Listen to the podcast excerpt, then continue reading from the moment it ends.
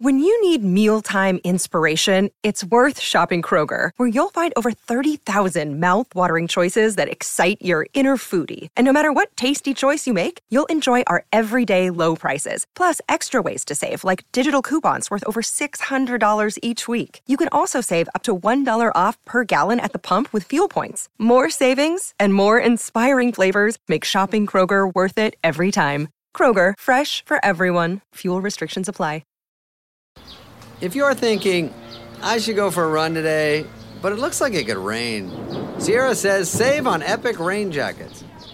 If you're also thinking, but I can't go out in these beat up old running shoes, Sierra says save on top brand running shoes. And if you're still thinking, but I'm also busy performing brain surgery, well, then we say, you really should have led with that. Sierra, let's get moving to your local store, like now. Go! Hello and welcome to another edition of The Rest is Entertainment with me, Marina Hyde. And me, Richard Osman. It's nearly Christmas. It is very nearly Christmas. I don't know if that's going to be news to our listeners. I mean, it depends when they're listening. They might listen a week later, in which case, oh, it was just Christmas. It was just, yeah. Well, either way, I hope we're breaking something here. yeah, exactly. Breaking news. You went to Winter Wonderland at the weekend. I did. How I was, was in the 10th circle of hell. It was, you know, go in early and, and leave early. Um, it's like invading a country, I would have said. But yeah, it's uh we got out there with, I think, our dignity intact. So great advice for Winter Wonderland and great foreign policy advice as well. I spent my weekend watching, firstly, loads of Christmas movies on Hallmark, which we'll talk about later, uh, and secondly, watching Michelle Mone, uh, thinking that being interviewed by Laura Kuenssberg was a good idea, which I- maybe we'll cover at some point. She is some kind of monster, and I'm fascinated by her. Well, someone uh, showed a clip saying, What was she like when she was on Pointless Celebrities? and showed a clip. And I had no idea she'd been on Pointless Celebrities. I could not remember it. It was from a long time ago. It was pre beard, mine, not hers. But I, I watched it. She was getting something badly wrong. So people, lots of people were, uh, were tweeting it. Really need to call that episode up. Okay, right, very good. We're also going to be talking about phone hacking, Prince Yep. Harry's uh, partial but really quite significant victory against Mirror Group newspapers for phone hacking. And we're also going to be talking about the Netflix data, which has been released after people begging for about a decade by Netflix, which shows data on 18,000 of the titles available on their platform and is called What We're Watching Report. And it's a really fascinating look. And we're going to talk about why it has happened and what it means. And try and make that interesting as well. yeah, so it all came out, a data dump, I think Yeah. uh, you'd called it. A lot of information. It's like one of those things when, you know, a government department releases like a 15,000 page report because they know that no journalists are ever going to read it. And this felt a bit like that. There's 18,000 shows. But what do you think the main takeaways from it were? I think the main takeaway that, that this has been done by Ted Sarandos, who's the Netflix CEO, okay, is the streaming wars are over, kids, and Netflix have won. Once you see all of this stuff, the fact that they are releasing it now, they're doing it to say to any of their competitors, try having an advantage over this because you won't. You just simply won't. Good luck, Paramount Plus. Yeah, good, good luck. Many of these other ones. It's quite interesting what's happened to Netflix over the last few years because, obviously, first of all, let's go do a quick reminder of ourselves that they were originally a DVD service by post. And actually, a lot of people via Netflix got into that idea of box sets. And so they've pioneered once they came to actually be, uh, a streaming service, they pioneered that kind of binge watching model. Well, they drop all the episodes of something at once because they understood that the audience was there for that. And so they have gone through quite a big sort of weird journey in the last few years. During the pandemic, there was a point at which they were more valuable than ExxonMobil. I'd agree with that. Uh, yes, I use uh, them more. Yeah, they, well, they, or do you? We don't really know how much we use. ExxonMobil. petroleum products. But then there was a sort of market correction, and people loved calling it a market correction because they thought being really euphemistic, and they were kind of saying, "Yeah, yeah, Netflix is really they're- they're not done for, but they're not nearly as big as they thought." But actually, now when you see this, I'm afraid that it's quite clear that Netflix have won, and they are stronger than anybody, and nobody else can really compete with it. They are really the world's first global TV channel. 30 out of the top 100 shows are Korean and Spanish.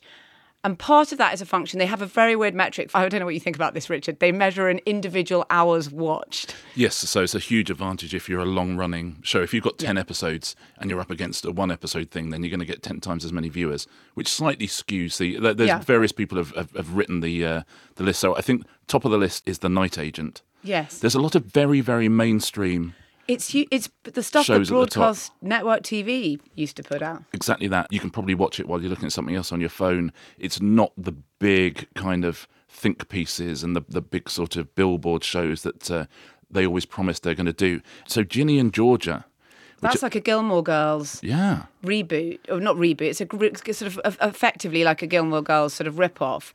People don't haven't even heard of this show, and yet it is enormous. But I think it taps into something which I notice a lot, which I find quite sad in a in a way. When I talk to a lot of teenagers, and I, say, you know, what are you watching? They say, I'm watching Gilmore Girls, I'm watching Grey's Anatomy, I'm watching Friends.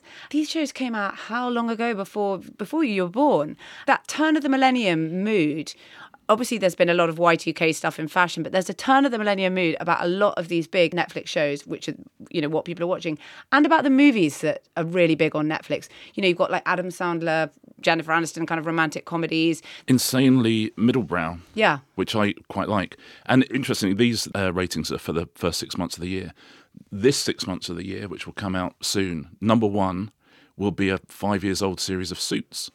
Suits has been this phenomenal story because Suits is was originally I think it was there was a, there's, there's some sort of channel in America I can't even remember it's called like the USA channel or something like that and Suits was made for that and it starred not actually in a leading role contrary to what you might have assumed if you've never watched it Meghan Markle before she uh, embarked on her new life. I've heard of her. I've heard of her. Yeah, we'll come to her later. I've done, I've done my research. Yes, uh, and and but Netflix licensed it, and it was the runaway hit of the summer. I mean, repeatability is a absolutely huge thing, and of course, it doesn't cost a huge amount for Netflix to li- license that show. Much cheaper than you know making Stranger Things or something, and you get bigger ratings for it. I think in the New Year show, when we talk about 2024, I want to talk about why certain shows get cancelled on the BBC and why certain ones don't. So I think like Doctors and Question of Sport have both been cancelled, but it all it comes back to the same thing. But it's fascinating the long tail that uh, that, that Netflix shows what you can do with a with, with a long running, very middle brow, very watchable television show. Which that's what television used to be. And they need that though. They need that between their originals. They they can't make it work unless they have lots and lots and lots of this stuff. One of the interesting things I think that they have done is I've seen someone once describe them as a sort of universal adapter. And also now lots of young people watch TV with subtitles on the entire time anyway. So they don't mind so much watching foreign language things. So this is what, you know, Squid Game could never have been this successful when I was growing up in like the 90s. It, it just it just wouldn't have been a thing because people just didn't really watch subtitle content in that same It would have way. been a cartoon Squid Game. Yeah. Wouldn't it? But as for why Netflix have done this, I think they've been quite disingenuous. Ted Sarandos has said, "Oh, you know, it was quite clear that talent weren't happy." Now, ta- there's lots of reasons why talent why haven't been happy, because. And I'm a member of the Writers Guild of America. The WGA had a strike earlier this year, as did um, SAG, SAG after the, uh, the screen act, writer, screen actors rather. And what pe- part of that was about residuals. Now, residuals are basically success-based royalties for your TV show, and a lot of people said, tell us if our show's a hit. We don't even know on streaming if it's really a hit. And if it is a hit, pay us more. And actually, what the WGA finally got them to agree to, the streamers, is that like six people are going to be shown a little bit of data in a room, six people from the WGA with these incredible kind of cast iron contracts. And on that basis, they will be able to work out a slight success based residual for streaming. The reason Ted Sarandos has not done this is not because of that. I think that this will actually enable Netflix to pay less for shows because creators will told where else can put your show around the world where else can platform it in this extraordinary way and i actually think they'll end up paying less for shows The interesting thing is, I think actors and directors and producers have loved not knowing what their ratings are. My entire career in TV, you get the overnights the next day, and it Yeah. makes or breaks a television show. So loads of times you've done a show, and you know the next morning that no one's watching it. You're not going to do another series of it. And with Netflix, you don't you don't know that. And when they're saying we want to be told viewing figures, well, listen, if if you've got a successful show, you will be told the viewing figures. And no no one can prove otherwise until now. As a behind the camera person, I think it's a real shame. It's been lovely for five lovely years Lovely not to know that people they had one week in um, ITV where where the overnights broke down, and no one could see the overnights, and footballers' wives had just come out, and they didn't know that it rated incredibly badly. But had amazing reviews, and so suddenly everyone loved Footballers' Wives. And the next week they understood that no one had watched it, but by that point there was enough momentum behind Yeah. it that it went on for, for, for many series. So sometimes not knowing the uh, not knowing the ratings Not is, is is rather nice, isn't it? It's interesting that very few British shows on the list. Probably Black Mirror and Top Boy. Yeah. Pretty much the only one, and, and the Luther movie, which does incredibly well. But when you think about the shows that people talk about, there's not a lot of them on this list. No. You know, I saw someone tweeting the other day about how You is a huge show, and he'd never heard of it. This is a TV writer, Mm. and you think, I mean, You is a that's a massive show and has been for years, and that's number sort of three on the list if you count all the series together. Uh, and the biggest launch they've ever had, Wednesday, Yeah. which I I didn't see, which Tim Burton did. It's based on Wednesday Addams. Yes, I mean I have seen it. I, I thought it was really overrated, but they almost didn't give it a second se- season until it became suddenly they thought okay they weren't going to give it a second season. That's the thing that Netflix does as well, which is that they will just happily well we're going to talk about this Yeah. later walk away. Um, but they they weren't at all sure on Wednesday, but it became such a massive hit. But it's again, it's that I think almost of, as a, of teen content. They do a lot of that sort of teen content that kind of hangs around the that like the original. Uh, the CW was a network and it had lots of sort of teen content. They had things like One Tree Hill, Smallville, which was a really big show for them. They didn't have Dawson's Creek, but it was kind of like that. They ended up having Gossip Girl a bit later. There's a lot of content on Netflix that's like that, that's meant for teens and meant for people who have those family subscriptions, which is probably the last thing I will say on this is this is very clearly done by Ted Sarandos because he wants to build their ad tier. At the moment they've got sort of 207. I think they've got 250 million odd subscribers, and only 15 million of them are on the advertiser funded tier. And they'll want to grow that because they think they can get many, many more subs- subscribers if they bring them into that. So being able to give advertisers this data and saying, look at us, is great for their business. And another headline is there's a huge disconnect between the shows that people talk about and the shows that people are actually watching. I don't remember ever having a conversation about Night Agent.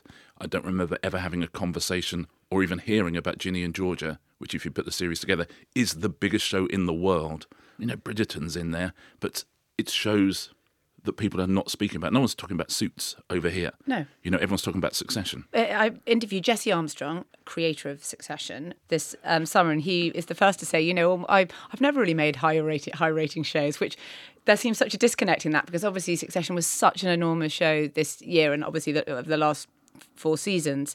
But these are shows that make that win huge numbers of awards. They completely dominate the cultural conversation. You know, when the big event happened, if you haven't managed to catch season four of Succession, I'm better not doing any spoilers. But when the big event happened, uh, it was covered on the front page of the Daily Mail um, as a, as a, as an obituary, and, and there was sort of 15 think pieces on the bag that cousin Greg's girlfriend had taken.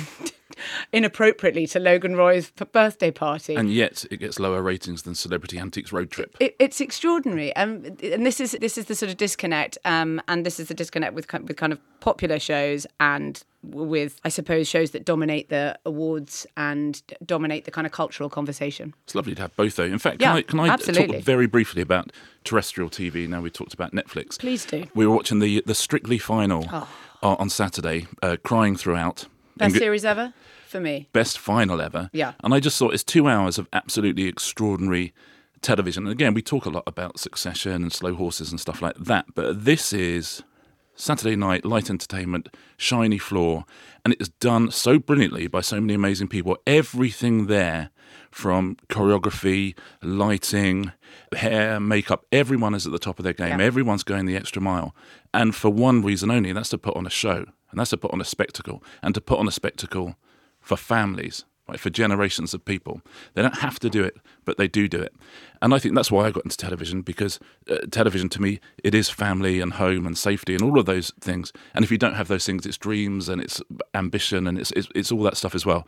So I just wanted to mark it by saying to everyone who made Strictly, well done because it was absolutely terrific. It brought a lot of people together and in a world of a lot of cynicism, nice to see a bit of magic. I found myself quite emotional in that speech. That was very lovely, Richard, and I agree. And no, I wouldn't do it.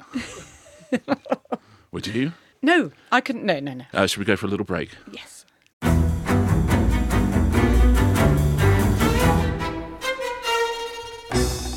I'm Anthony Scaramucci, former White House Director of Communications and Wall Street financier. And I'm Katty Kay, US Special Correspondent for BBC Studios. I've been covering American politics for almost three decades. Welcome to The Rest is Politics US, brought to you by Goalhanger.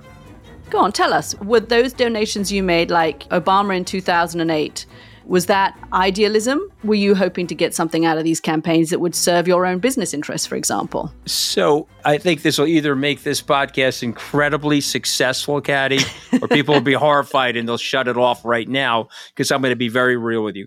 The Obama donation, I had gone to law school with President Obama. We were not classmates. I was a few years ahead of him. It was 2007. He was then Senator Obama. I had a check in my breast pocket. I went over to the senator. I said, Senator, I said, you and I didn't really know each other in law school, but I'm about to hand you a big check. Can I lie to my friends and tell them that you and I knew each other in law school? Well, Obama looks at me, had the best smile in American politics since Jack Kennedy. Forever. Yeah, he lights up. He looks at me and says, I'll tell you what, if you double the amount of the check, we'll take it back to Hawaii. Okay. And I looked at him. I said, You're done. I had another check in my pocket. I ripped it up. I doubled the amount of the check. And I'm going to tell you right now, I've been to more White House Christmas parties during the Obama administration than the Trump administration. In this pivotal year for the United States, democracy, and world affairs, Britain's biggest podcast, The Rest is Politics, is launching stateside. Uncovering secrets from inside the Biden and Trump inner circles and how they shape the world's most important economy, but also the global economy too. New episodes are released every Friday morning. Just search The Rest is Politics US wherever you get your podcasts.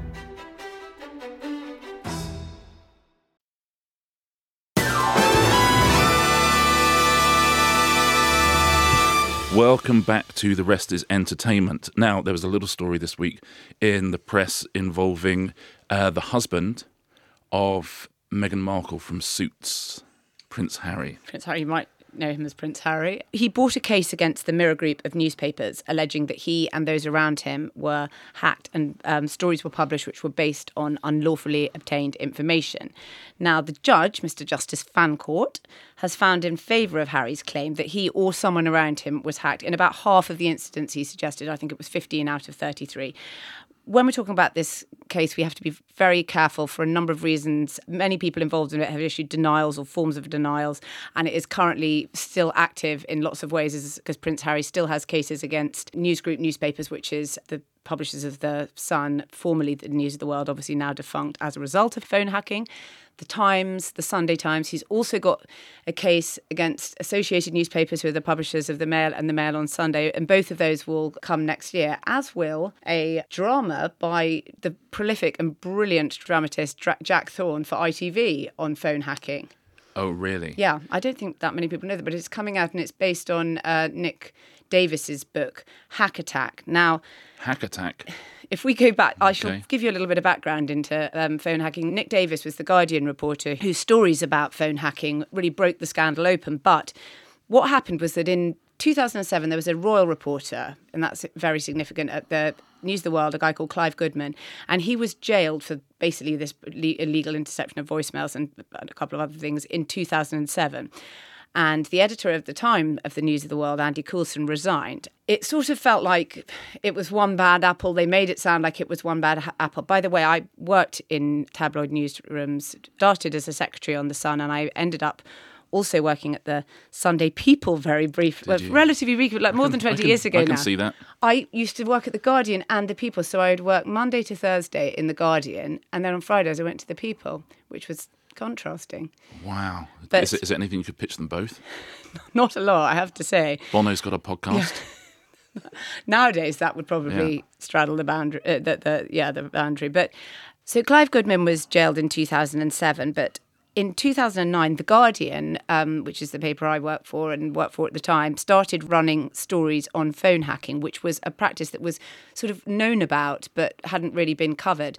And because newspapers offer, operate in a sort of omerta and they don't like to um, offend the rest of the club, it really wasn't picked up by that many people, Nick's story, and he carried on with it. But anyway, and funny enough, I was talking to him about it some time later, and he said the editor asked me what I was going to do next, and I said I'd quite like to, I quite fancy going to the EU. I think there's quite a lot of corruption in the EU. I'd like to go out to Brussels. I'd like to report on the EU, and he was all set to do that when News International basically said this was completely exaggerated. All Nick Davies's stories blah blah. They were all made, you know, they it wasn't anything like an industrial scale, like he said. This didn't happen, and he just thought, Huh, what? Well, hang on. Yeah. Hang on. So Leave, he- he, he thought I'll leave the EU for a while. That's going to be there for a long time. That's gonna be there- That's not. That's not going anywhere. I'll go back to phone hacking. and he went back to it and he dug, he dug he started digging again and it was in that second tranche of stories about it that it was reported by Nick Davies and Amelia Hill that Millie Dowler, a schoolgirl who um, disappeared and was later found to be murdered, while she was disappeared, News of the World had hacked her phone. And that was the story that just took it completely mainstream that was the lightning rod. just an unbelievable sort of wave of public revulsion. It, it became clear that it had been done to almost everybody, phone hacking. I have to say that it's really hard thinking back to that time because it was done to absolutely everybody. It was the editors' phones were hacked, other journalists' phones were hacked. My phone was hacked. Um, oh, what did they find out? I don't know, but all my messages had always been listened to. Really? Always. If they'd had the mobile number of Rupert Murdoch, they would have done it to him. And it's really weird to sort of think back to that time because I suppose the big irony of phone hacking is that the little bits of tittle tattle that they gleaned from it were of nothing importance. The really big story is that there was a criminal enterprise as part of one of the sort of pillars of the establishment, I suppose, the press, against other people in public life. And it was massive and it was widespread. That was the era. Phone hacking was the era defining story all along, not some stupid argument Prince Harry had with his girlfriend or Kylie Minogue had with her boyfriend. Piers Morgan, who was at the Mirror when this was all happening, has issued a very, very vehement denial, very carefully worded denial. He has admi- he's ad- admitted in print and, and, and, and in interviews that he knew what phone hacking was. He knew how it was done. He had heard messages that, that had been attained in that way, but he is saying that I, it, was nothing, it was nothing to do with me. I never commissioned any. I suspect he's not going to back down.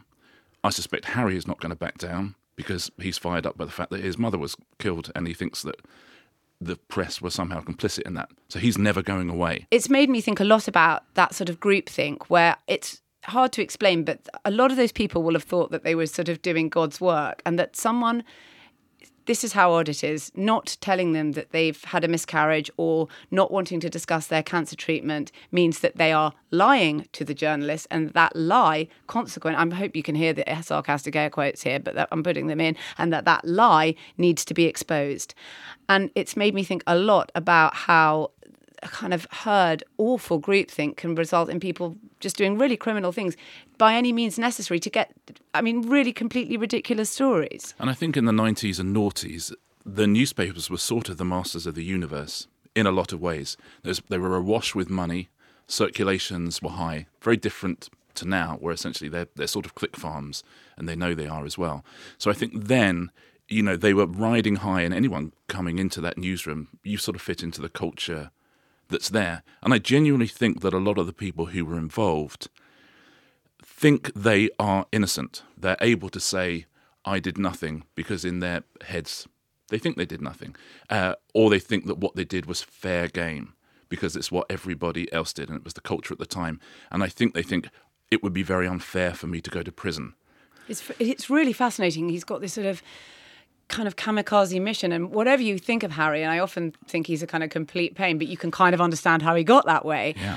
This is there's something quite heroic about this. They found the one person Yeah. because so many people for quite rightly by the way this is no shade on anyone who's settled out of court for phone hacking Absolutely. not going to court is one of the best things you can ever do in your life.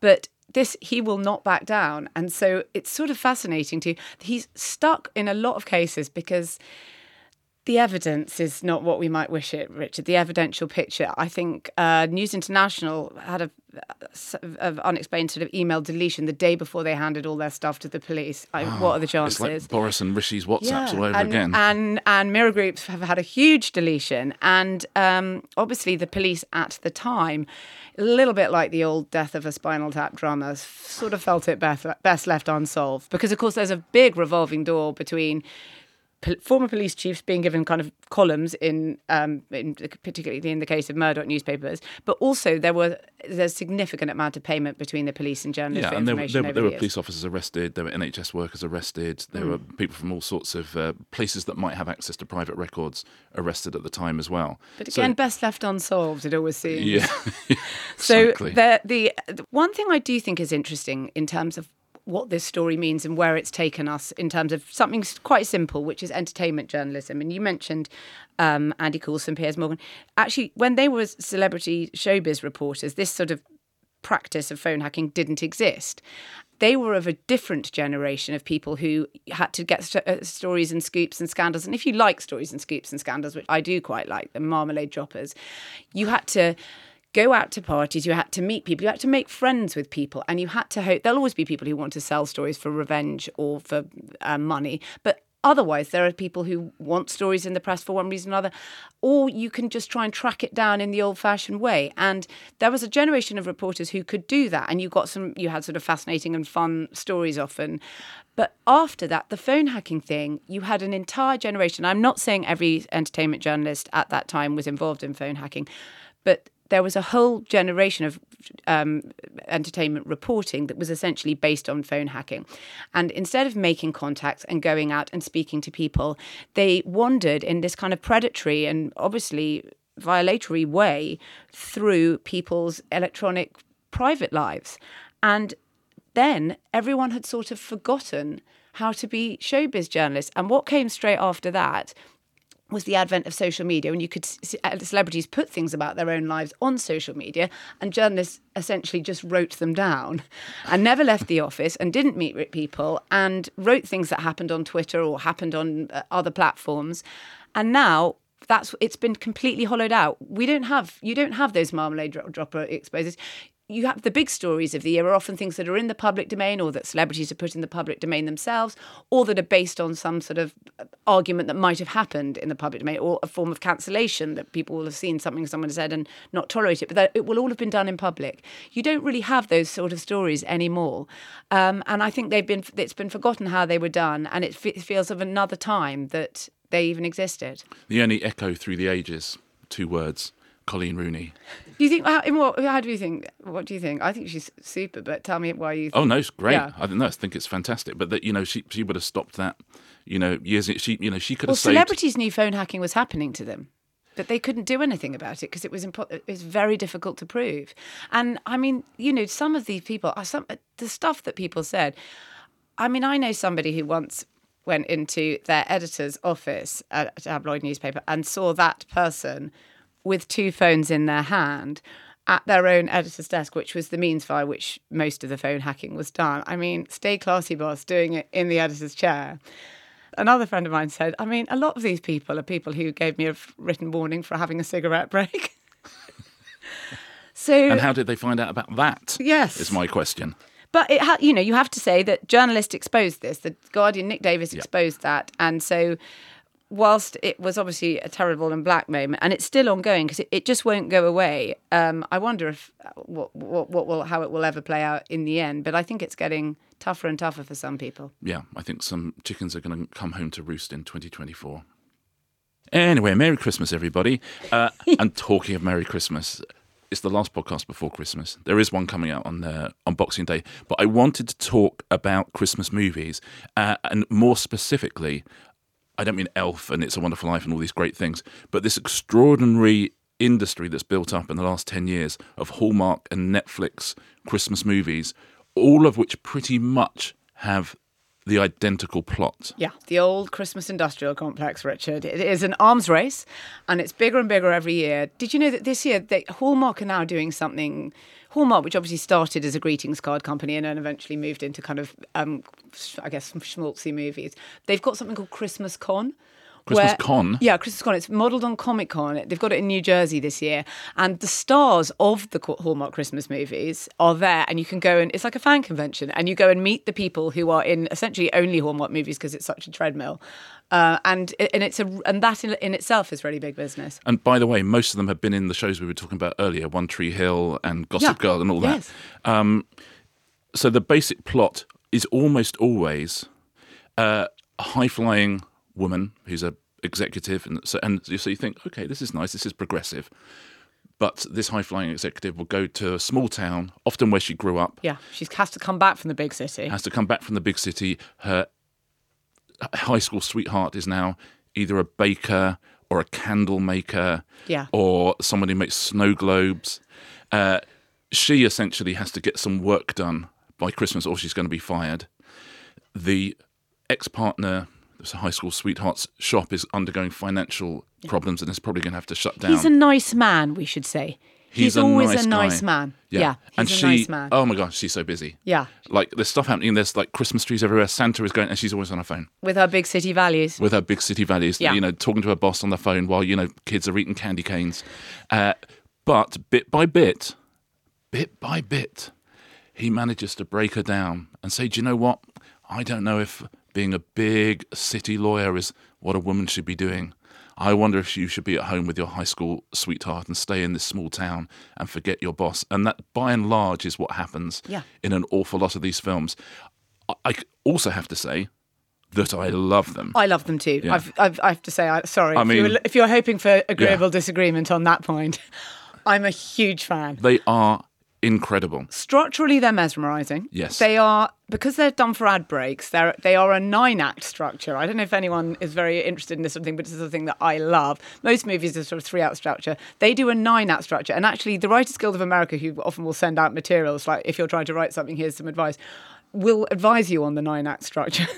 there will be an almost kiss at 18 minutes there must be Christmas in every frame. This is really crucial. So you will not see a single frame that there isn't some sort of bauble or tin, you know, or some form of Christmas. And if you watch enough of them, by the way, they reuse all So the same, stuff. all the same trees, all the same baubles. I mean, every house looks.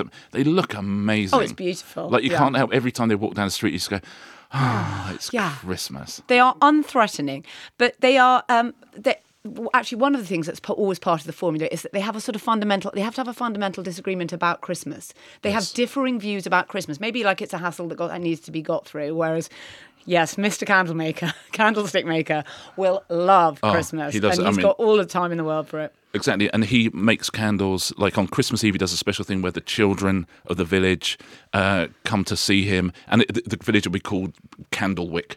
Yeah. Uh, and all the children of the village will come, and he he he, he gives them candles for free. That's why he's losing money.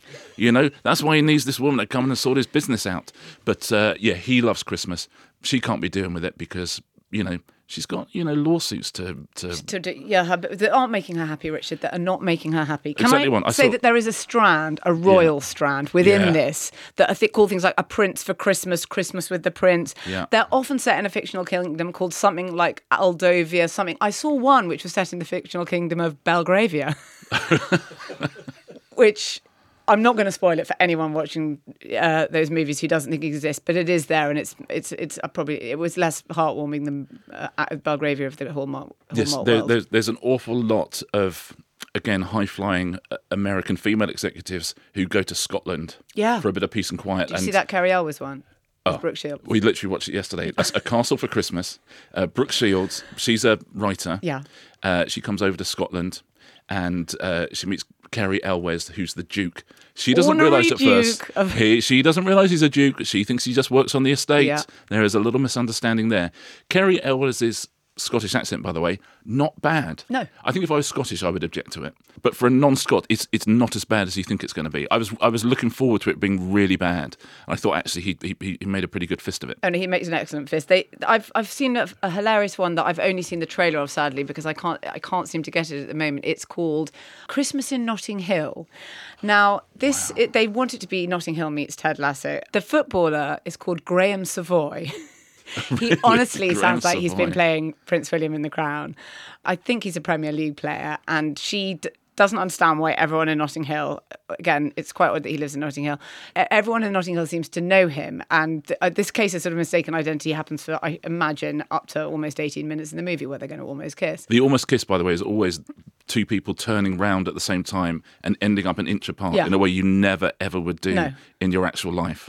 And you But said sometimes we've all wished it would happen, so that's Christmas. with Cary Elwes, Now, one of the things, who writes them? That is an interesting one for me because uh, quite, I've, quite a lot of people. I was reading this woman who said, "Yeah, I was a war correspondent for a long time in Bosnia, Afghanistan. I always used to sort of escape to Christmas movies, and in the end, I ended up writing one." And uh, this, I, this is a slight relate, not the Bosnia and Afghanistan bit, but my friend Will Smith and I, who Will is the showrunner of Slow Horses and writer, we had just finished working on a, slow, a show that took a very, very long time and was pretty exhausting. And instead of just like going to bed after this show, for some reason, we holed up for about two or three weeks and we did an, an outline for a Christmas movie, which because he's been really busy with slow horses and I've been doing something else as well. We, we actually looked at it the other day and we're like, this is actually quite good. What's it called? It's called Escape from Christmas. I Wow. yeah. Okay. No, I I'm I- absolutely up for yeah, that. I've um, Uh, can I can I guess in the end she wants to escape from Christmas. In the end, she realizes actually what she wants to escape from is the pressures of her life, and actually Christmas and the love of Christmas is the answer. Well, you know what? That would have been absolutely it if she it was a hallmark, but it's not a hallmark. So it, yeah, I know. I'm sorry. Ah. Is it disappointing. is it a prisoner of war film? It's a prestige Christmas drama. which- It's a comedy. It's a comedy. Okay. It's more in the uh, ones you were mentioning earlier vein. But yes, I, it's reminded me thinking about Hallmark movies this week that I need to get that one back out there. Talking of uh, people closing down shops, there was one we were watching which is called Christmas Cookies. They're all called Christmas something by and large, or Marry Me at Christmas. Catering Christmas uh, was one we scrolled past the other day. I thought, I don't know about that, Catering Christmas. No Uh, thanks. but Cookie Christmas, it's set in the town of Cookie Jar. Uh, and again, that's a businesswoman who, for some reason, she's very high powered, but she's been sent to Cookie Jar to shut down a cookie shop. Right. Which feels to me like something that you could get one of your local reps to do. But no, she's flown in from Denver or New York or something to Yeah. shut down this cookie shop. You'll never guess what happens. She falls in love with the cookie maker. You know, and she realizes actually, instead of shutting down the cookie shop, maybe she could use her skills to make money for the cookie shop. And she takes the uh, the spirit of Christmas into her heart. That is absolutely. That is. I, I love that. They often start the Hallmark executives. They think back from the title, so they'll say something like "Christmas on the Rocks" or "The Rest Is Christmas," and then someone will just have to come and like retrofit Yeah. a plot to something that some guys have just been spitballing all afternoon in an office and come up with thirty of these things. They do actually put out twenty to thirty movies a year, and they have this thing called Countdown to Christmas, where a new Christmas movie gets released every day. And I should say that in the 2020 US election, more people watched the Hallmark channel that night than election coverage on CNN. Oh, really? Yes. It's massive business. The amount of people who watch these Christmas movies is far more than even a big a big Netflix show in that month. What about a Joe Biden Christmas? a Maybe Biden, next year. A Biden with me. there was one called Single All the Way. Was there? That's a good title, isn't Yeah. it? Um, I want to talk about a couple of the people who are in them because, as you say, it's, it's often the same actors because it, it gives me the opportunity to read out a lot of the titles.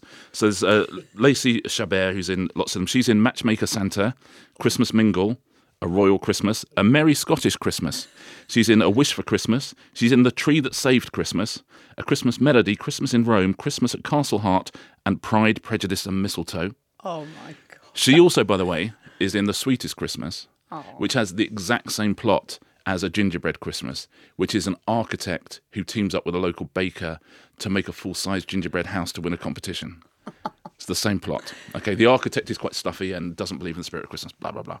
Uh, Candace Cameron Bure is in yeah. Moonlight and Mistletoe, The Heart of Christmas, Let It Snow, Christmas Under Wraps, which is the biggest rating ever Hallmark Yes. Christmas movie.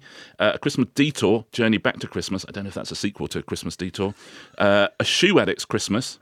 She's in Christmas Shoe Town. Addict's Christmas. A Shoe Addict's My Christmas. God, what have they wrought? Come on, I know. The Christmas Contest, My Christmas Hero, and Tinker Tailor Soldier Christmas. That's a, that last one's a lie. That last one it was a in, lie. not even phoning it That in. last At the one end, was a lie. Those We watched a good one yesterday called Xmas, but the X was like an X. like a kiss.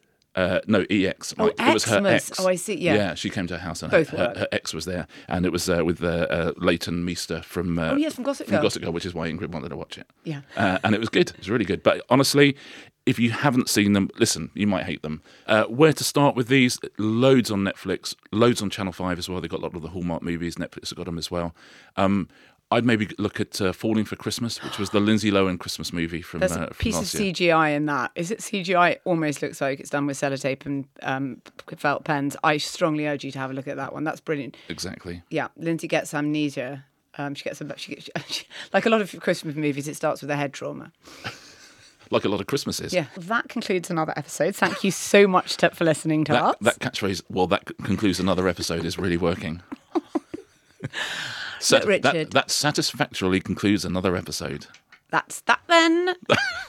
That's good. Thank you for joining us. Um, and Merry Christmas, everybody. Merry Christmas and thank you so much for listening to Yeah, us. I hope you have a lovely one. If Christmas is hard for you, I hope you have a peaceful one. But uh, we'll see you on Boxing Day for a, a question and answer special. And we got some amazing questions. Thank you so much for all your amazing questions. They are phenomenal. Merry Christmas. Bye bye.